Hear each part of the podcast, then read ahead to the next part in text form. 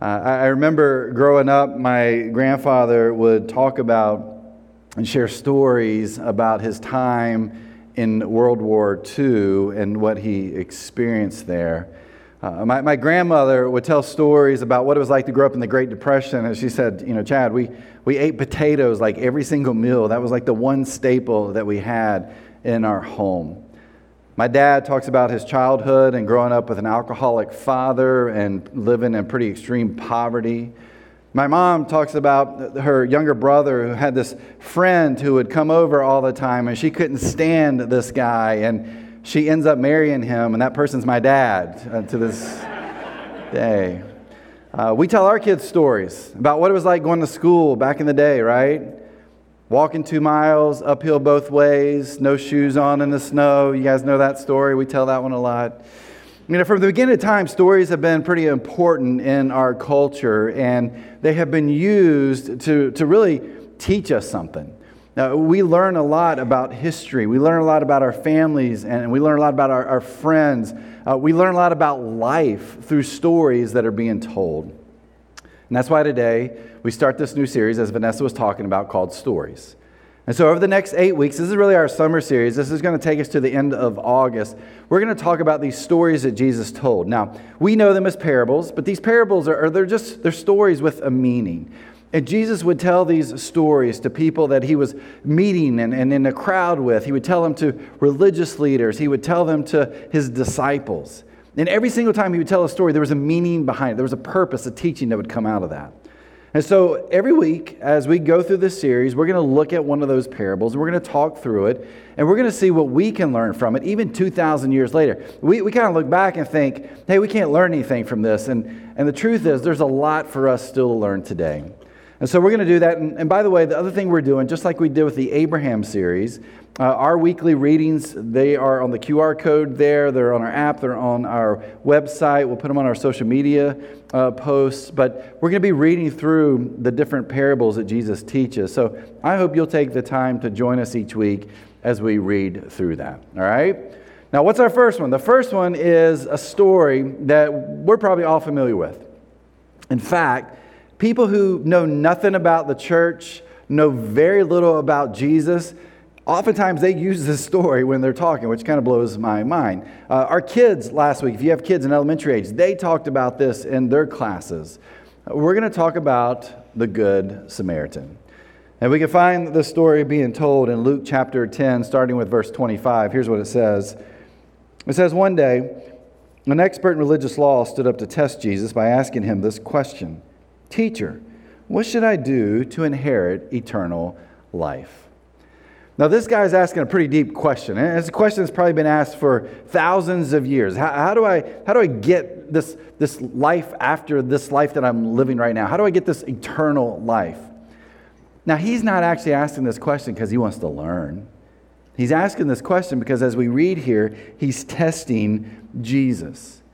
He's hoping to catch Jesus saying something that he can use against Jesus because they're trying to get rid of Jesus. Jesus is causing too much turmoil in their political system that they're in, and they're trying to get rid of him. And so, this question that is asked is really a trap for Jesus. Here's what Jesus says in verse 26 Jesus replied, What does the law of Moses say? How do you read it? The man answered, You must love the Lord your God with all your heart, all your soul, all your strength, and all your mind. And Love your neighbor as yourself. Right, Jesus told him. Do this, and you will live. Remember, the Jewish people, they lived in this theocracy. There were laws and rules in place, but they were very connected to their religious society. This was a, a, political religious society that they were part of. And these religious leaders, they were experts in the law in the laws of the Jewish people. And those laws came out of uh, what we know in the Old Testament as the first five books of, of the Bible. And so basically, we have this attorney who's asking Jesus this question and asking about these, these laws, right? He, he knows these laws. But I love the way that Jesus responds. And Jesus responds to people like this almost every single time. Every time he gets a question, he comes back with a question.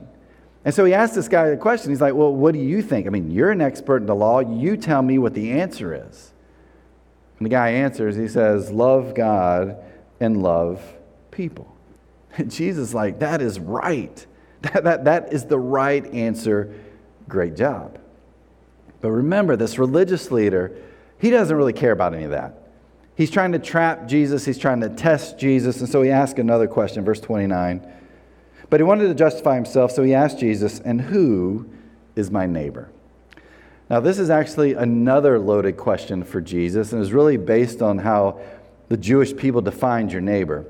For the Jewish people, when they, they talked about neighbors, they were not talking about, or they, yeah, they, they weren't talking about people who just live beside you, right? We've talked about that before. You know, our neighbor kind of expands from the people who live beside us.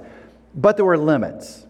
It didn't go beyond the Jewish community. Your neighbor was confined to people that were part of the Jewish community. So if you went outside the Jewish community, those people, they were not your neighbors. And so this was very confined again to Jewish way of, thinking and Jewish way of life. And Jesus knows this. And so he begins to tell a story, one that we're familiar with. Looking at verse 30. In reply, Jesus said, A man was going down from Jerusalem to Jericho when he fell into the hands of robbers. They stripped him of his clothes, beat him, and went away, leaving him half dead. A priest happened to be going down the same road, and when he saw the man, he passed by on the other side. So to a Levite, when he came to the place and saw him pass by on the other side. But a Samaritan, as he traveled, came where the man was, and when he saw him, he took pity on him. He went to him and bandaged his wounds, pouring on oil and wine. Then he put the man on his own donkey, brought him to an inn, and took care of him. The next day he took out two denarii and gave them to the innkeeper. Look after him and said, And when I return, I will reimburse you for any extra expense you may have. A priest, a Levite, and a Samaritan walk into a bar, and that's the joke. That was it. Not anymore. Thank you. I appreciate that. Um, no, for real. We got this guy, he's traveling. We, we have some details here. He's going from Jerusalem to Jericho. This is like a, a 17 to 20 mile trip. Uh, it's a pretty deep uh, or steep uh, descent from Jerusalem to Jericho. It's about 3,500 feet uh, in altitude change. Um, th- this road kind of meandered through some pretty isolated places. And honestly, if you were traveling this road, it was like the Wild West. There were robbers and thieves all over the place. I mean, you had to be very careful. Most of the time, you didn't travel alone for that particular purpose. And we kind of think, well, man, that must have been a terrible place 2,000 years ago. Less than 100 years ago, that road was still known to be extremely dangerous due to thieves and, and robbers. Well, uh, we have this piece. We kind of know the context of where this guy is. Now, Jesus doesn't give us the nationality of this particular man, but it's understood in the story that he would have been Jewish. And as he's walking, these thieves come out, they beat him, they strip him of his clothes, he's left naked, he's left half dead. And into this scenario, Jesus now brings these three characters. The first one is a priest. The priest knows the law, the priest lives the law out, the priest follows the law, and the priest is going to really make sure that you, as someone who is Jewish, that you are fully following the law too. And so for, for the priest, his focus was strictly on the law.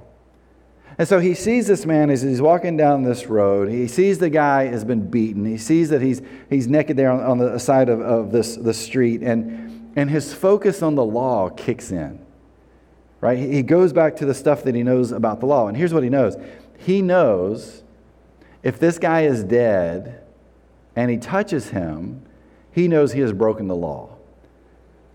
He's guessing he's dead. He doesn't know that he is dead. He doesn't go to check this thing out. He just knows that if he touches him and he's dead, he's breaking the law. Because in that culture, the only people that could touch a dead person was the people that were part of that family. And so his, his law stuff, everything he knows about the law just kind of kicks in. And he's like, I don't want anything to do with this.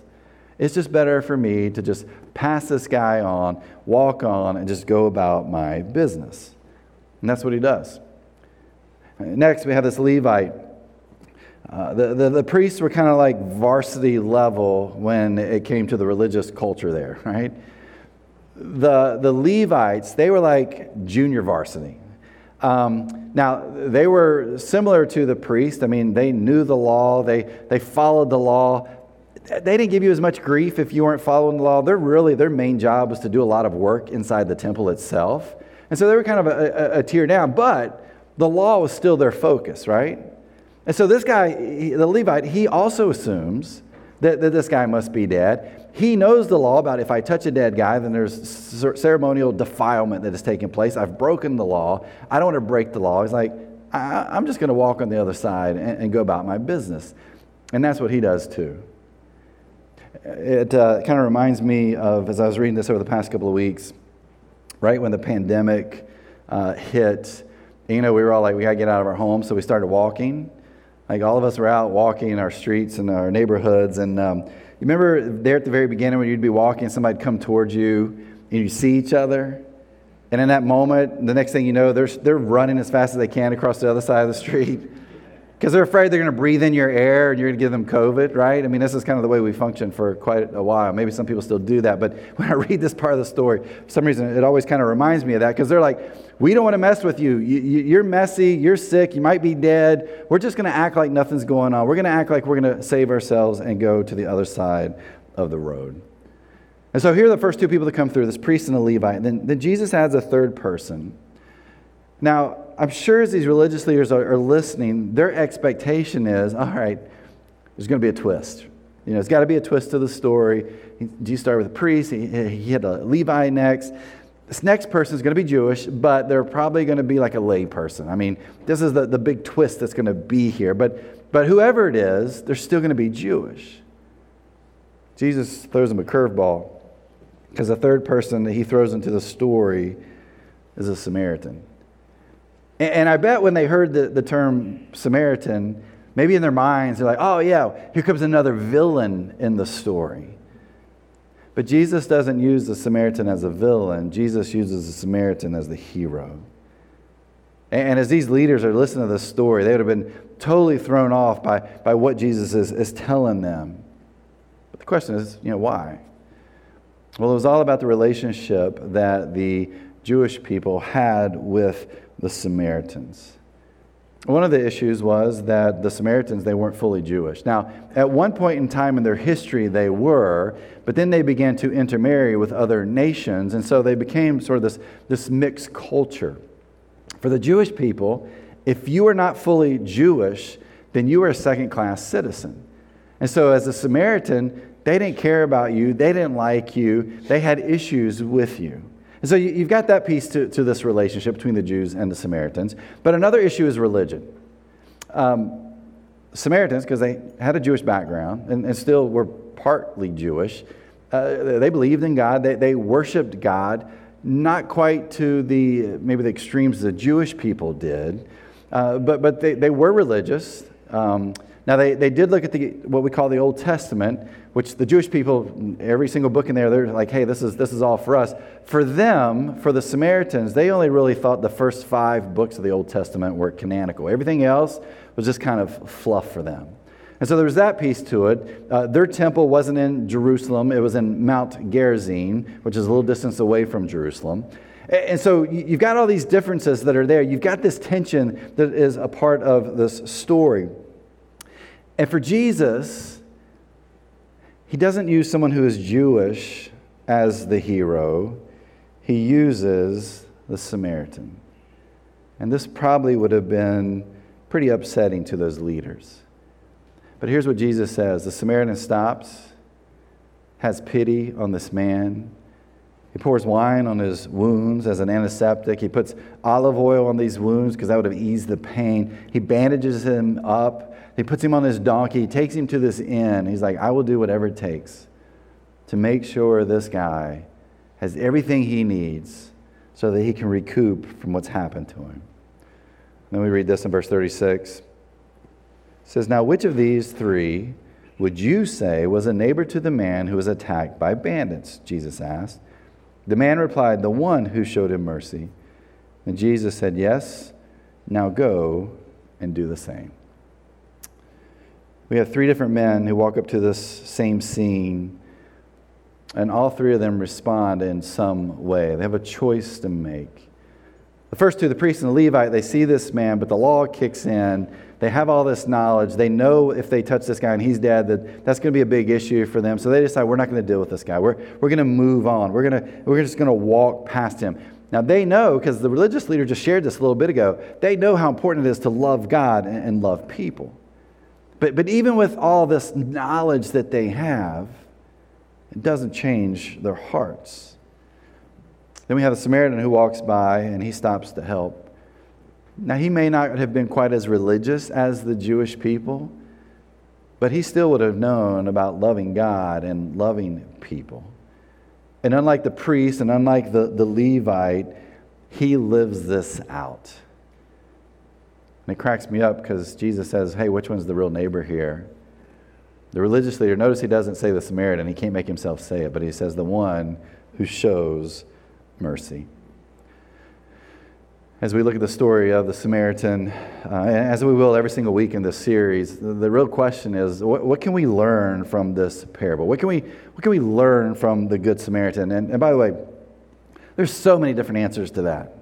I mean, we could talk about so many different answers, but I, want to focus on what I, I think is sort of this bigger theme that is coming out of this particular parable. Jesus is asked a question, and he answers it but I think he answers it on, on two levels. Uh, on one level, he, he answers it with a, a physical lesson, right? Loving your neighbor means helping people out. But he expands that. He's like, loving your neighbor just doesn't mean just helping the people that are like you out. It's loving people that may be very different than you. It's loving all people. Not just those that are like you or think like you or look like you or act like you or believe like you. Like loving all people is this willingness to take care of the needs that other people may have in their life, no matter what. Uh, to the point, we'll do whatever it takes to help them out at any time. And for Jesus, he exemplifies that by using the Samaritan in the story. So there's that physical lesson here, but then there's a spiritual lesson that Jesus is sharing with us too. And that's the more, more important piece to this. It's like you are willing to help your neighbor and to love your neighbor no matter what. And the reason is because of your love for God.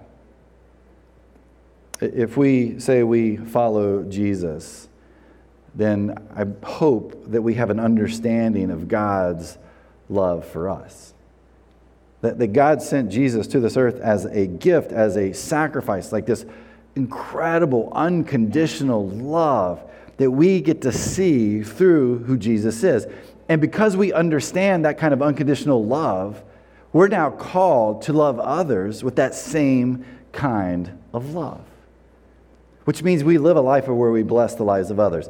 Uh, if uh, you were here with us in our first series we did this this year, it was all about bless, right? It was called bless, and we talked about the ways we can bless people that are in our life, bless the one in our life, bless our, our neighbors. And we can go back to that and we say, hey, here's, here's a way that we can do this. Here's a way that we can show God's love to other people and how we can fully love them. Jesus says, you can love me or you can love God, but you do this. And because you understand that, you are loving people in the exact same way because you've experienced that same love in your own life. Now, that sounds pretty easy. It, it, sounds simple, but I will tell you, I believe this is one of the hardest things for Christians to actually live out. I believe this is a struggle for so many of us. And it really goes back to this, this story. This religious leader had all of this knowledge it had all this knowledge, knows the law, knows what to do, but knowing and doing are two entirely different things. And again, I think too often we see this kind of play out in the world of, of Christianity that um, we, we have this idea that knowledge is everything. That, that if I know everything I can about Scripture and about the Bible and about details that are in there, that if I know that stuff, then I can better live my life, right? If I can memorize all this stuff and know everything that's in the, in the Bible and all this stuff about Scripture and all these little details, if I know that, then I can go out and I can live my life by helping other people. But too often, we get stuck there. Too, too often, it's all about the knowledge. Now, I'm not knocking that. I'm not saying we shouldn't be knowledgeable. But I think the problem is we get so stuck on this knowledge piece that, that the issue is the knowing is there, but the acting on what we know actually never comes to fruition. Ralph Waldo Emerson once said, What you do speaks so loud that I cannot hear what you say. We can have all this knowledge, but what truly speaks is our actions. The knowledge is only as good as the actions we take. And what I will tell you is if we're knowledgeable, and that's all we have, we will never have the chance to influence the lives of others. It'd be very hard for people to pay attention or to listen or even get to know Jesus because all, all we kind of experience is this knowledge piece and we never experience the actions that are a part of that too. I mean, go back to our story. We, we have this priest, we have this Levite. They have amazing amounts of knowledge. I mean, they're really, really smart, right? So, in, in kind of their level, um, it's like they're having, like some of you, they have multiple master's degrees, they have multiple PhDs in religion and theology. They've got all of this knowledge. But we read this story, and we know some experiences Jesus has with these religious leaders. It doesn't help them love God more, and it doesn't help them love people better. this knowledge that they had should have made them be, be different and live a different life. They should have stopped and helped this guy. And yet, what I think we find here is that their knowledge hindered their actions. Jesus faces this tension there with the religious leaders frequently. And I, think it really always comes back to this. They think they know everything. And because they think they know everything, then they've got it all figured out. And Jesus is like, no, no, no, there's more to this. But there's this one interaction I, I love. It's probably my favorite interaction that Jesus has with the religious leaders. And we find it in John chapter 5, starting with verse 39. It says, You search the scriptures because you think they give you eternal life. But the scriptures point to me. Yet you refuse to come to me to receive this life. Here's Jesus. He's like, you guys spend all of your time trying to gain more knowledge. And you think spending all your time just in Scripture and reading it's going to give you everything you need. And he's kind of like, uh, you, all that stuff that you've been spending all your time trying to figure out and you're journaling about and praying about. Oh, by the way, it's all about me. Like, and, and I'm standing right here in front of you. And one translation kind of says, um, You've got your, your noses so far up in those books that you're missing me, and I'm standing right here. And, and I think that can be very true of us. That, that we can feel like we have all this, this knowledge and, and insights and theology, and yet it can keep us from living the life that's intended for us to live. And here's Jesus who's saying the exact same thing. Jesus like, You are so focused on the law. You're so focused on the stuff. You're so focused on gaining more knowledge. You're missing me. You're missing who I am. Follow me. And let me show you what this knowledge looks like when you put it into practice. For how many of us in our lives, when it comes to following Jesus or trying to be a, a, a follower of Christ? Uh, is it all about gaining more knowledge? Well, that knowledge isn't very good if we're not being changed deep inside. And when we're not being changed, here's what we do we miss so many opportunities to, to, to put into practice what it looks like to love God and to love people better. And we're going to miss so many chances to, to leave a lasting impact on the life of others. That's what happens here. This guy, this Samaritan who stops, he's leaving this incredible impression on the Samaritan about what unconditional love looks like. And I wonder how many times we've missed those opportunities in our own life because we're so focused on something like the law. From uh, the age of uh, 13 through um, college, every single summer, my summer job was landscaping. Um, guy in our church owned a company, so started working with him. And our day started at 6 a.m., uh, which when you know you're that age is really really early. And we we'd meet up at his office, and then we get all the equipment ready, and then we talk about all the jobs we were going to do that day. And, then our first stop was a gas station because you had to fuel up Um, back in the day, for me, that meant fueling up was two Little Debbie fudge rounds with a Mountain Dew every single morning. You know what? What happened to us, right? Like we used to be able to eat that and lose weight. Doesn't happen anymore. I haven't had that food in many, many years, but um, but that was kind of how the day would start, and then we take off. We go to whatever our job was. It was it was cutting grass, it was digging holes, planting trees. Um, if you're from North Carolina, you'll understand this. We laid pine needles. You didn't put mulch out. If you go to North Carolina, you, have no mulch. It's, it's all pine needles, which I prefer pine needles. But by 3 p.m., you're done, right? Your day's done. You go home, you're covered in dirt, you're covered in grass, uh, you're covered in pine needles, uh, you smell like gas, you smell like cigarette smoke. It's kind of kind of nasty. And then the next day you'd wake up and you start over all again. Now, now one of the reasons that I, I love this job was that it didn't matter what we did every single day. At the end of the day, you could see progress. You, you could see that you had sort of accomplished something. You had done something that, and maybe some days you had this finished product. That was about 30 some years ago, and we go back to see my parents who still live in the same community I grew up in. And we drive through this town called King, North Carolina. It's kind of where all our food places were and, and grocery stores. And maybe you've you know, driven past there before, stopped to get something to eat there, get gas. But it's a really small little place. But there in King, North Carolina, there's a road called Jefferson Church Road, and it intersects with Main Street in King. And right there at that intersection, it used to be a Rite Aid, now it's a Walgreens. But on the side of this Walgreens, there's this row of crepe myrtles that I helped plant 30 some years ago. And every time we go back there, you can ask my kids and my wife, I'm like, hey, guess what? Your dad planted those trees 30 some years ago. And kids are like, we know, we don't care, leave us alone, right? After all these years, I can still go back and I can see the outcome of the work that was done on those really hot and humid days in the summer in North Carolina. There's this lasting impact from the work that we put in there. I wonder do we really stop to think about how living out what we know, by loving God more and loving people better, we can influence lives, maybe for a moment, maybe for years, maybe for a lifetime, but even for eternity?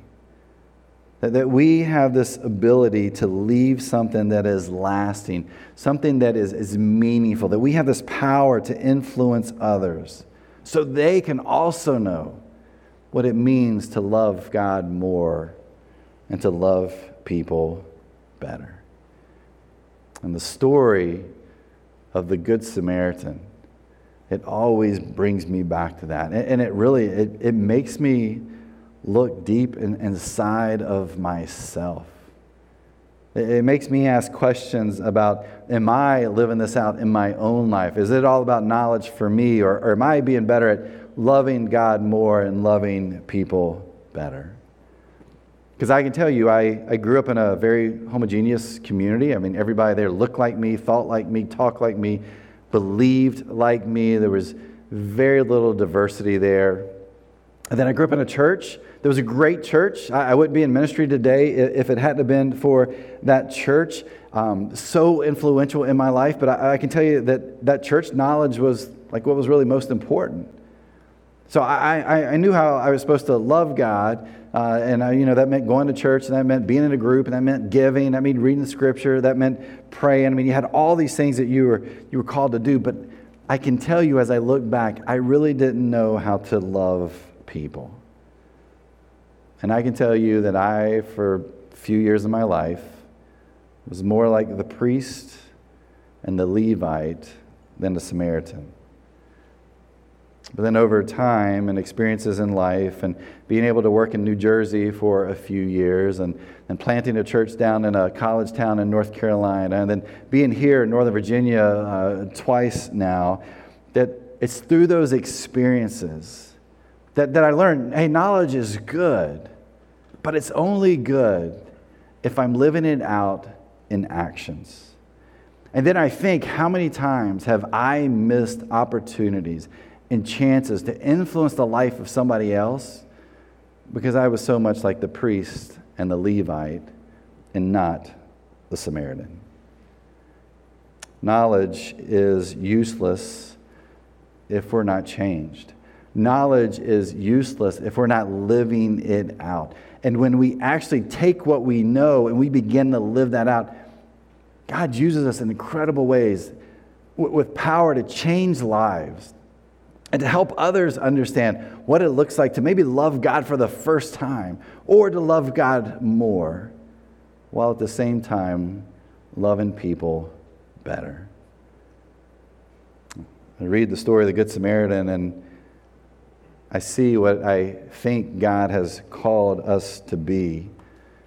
Followers of Jesus who love God and connect with God and are changed by God in such a way that no matter what, we will do whatever we can to fully love others. Not only people just like us, not only people confined to our community, but our neighbors, everyone. And, in that, we're living a life just like the Samaritan lived.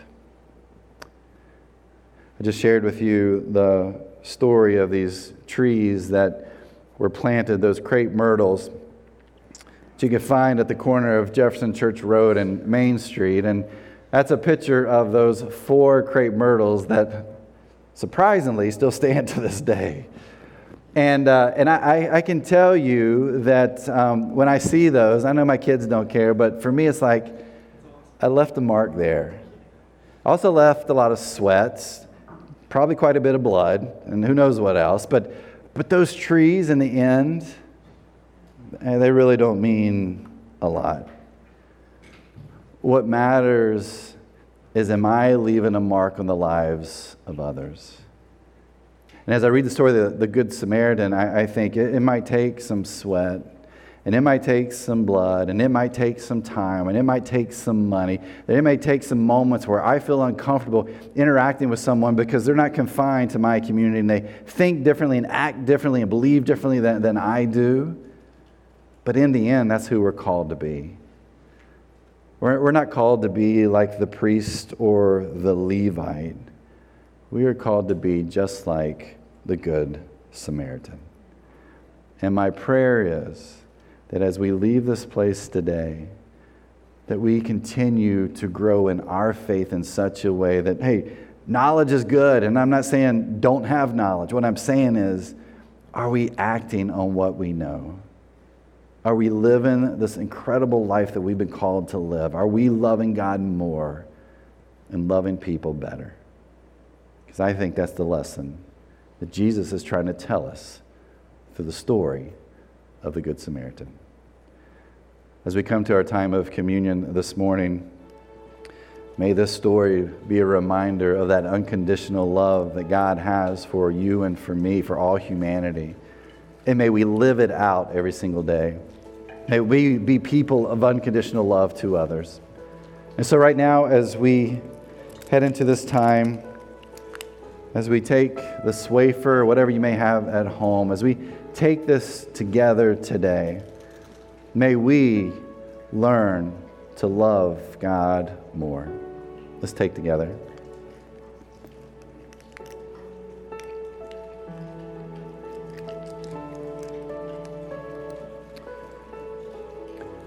And as we drink together this morning, may we be changed in such a way that we love people better.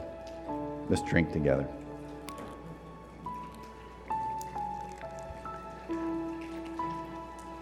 God, we are messy people. We are imperfect. And God, that's all of us. Those of us that are followers of Jesus, those of us that say we are, man, we sometimes we get stuck. We're, we're like the religious leaders. We get stuck in trying to gain more knowledge, and we think that's just going to put us over the top to where we need to be. But there's never much action that comes from what we know. May we be a people that lives a life where we take what we know to influence the lives of others. May we be a people who, God, love you more and love people better. In Jesus' name, amen.